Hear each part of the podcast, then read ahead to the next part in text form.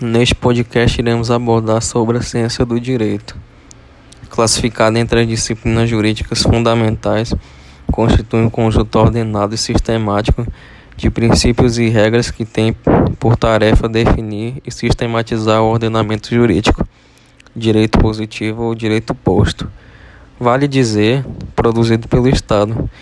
O Estado impõe à sociedade e aponta soluções para os problemas ligados à sua interpretação e aplicação.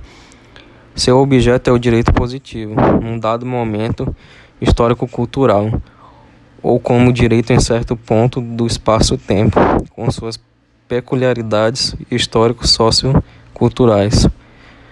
Direito representa instrumento que visa assegurar a coexistência pacífica na sociedade.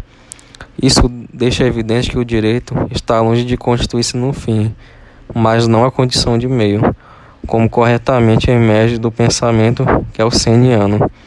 Para Kelsen, a função do direito está na realização de fins inatingíveis, senão através dessa forma de controle social, fins esses que variam de sociedade para sociedade, de época para época.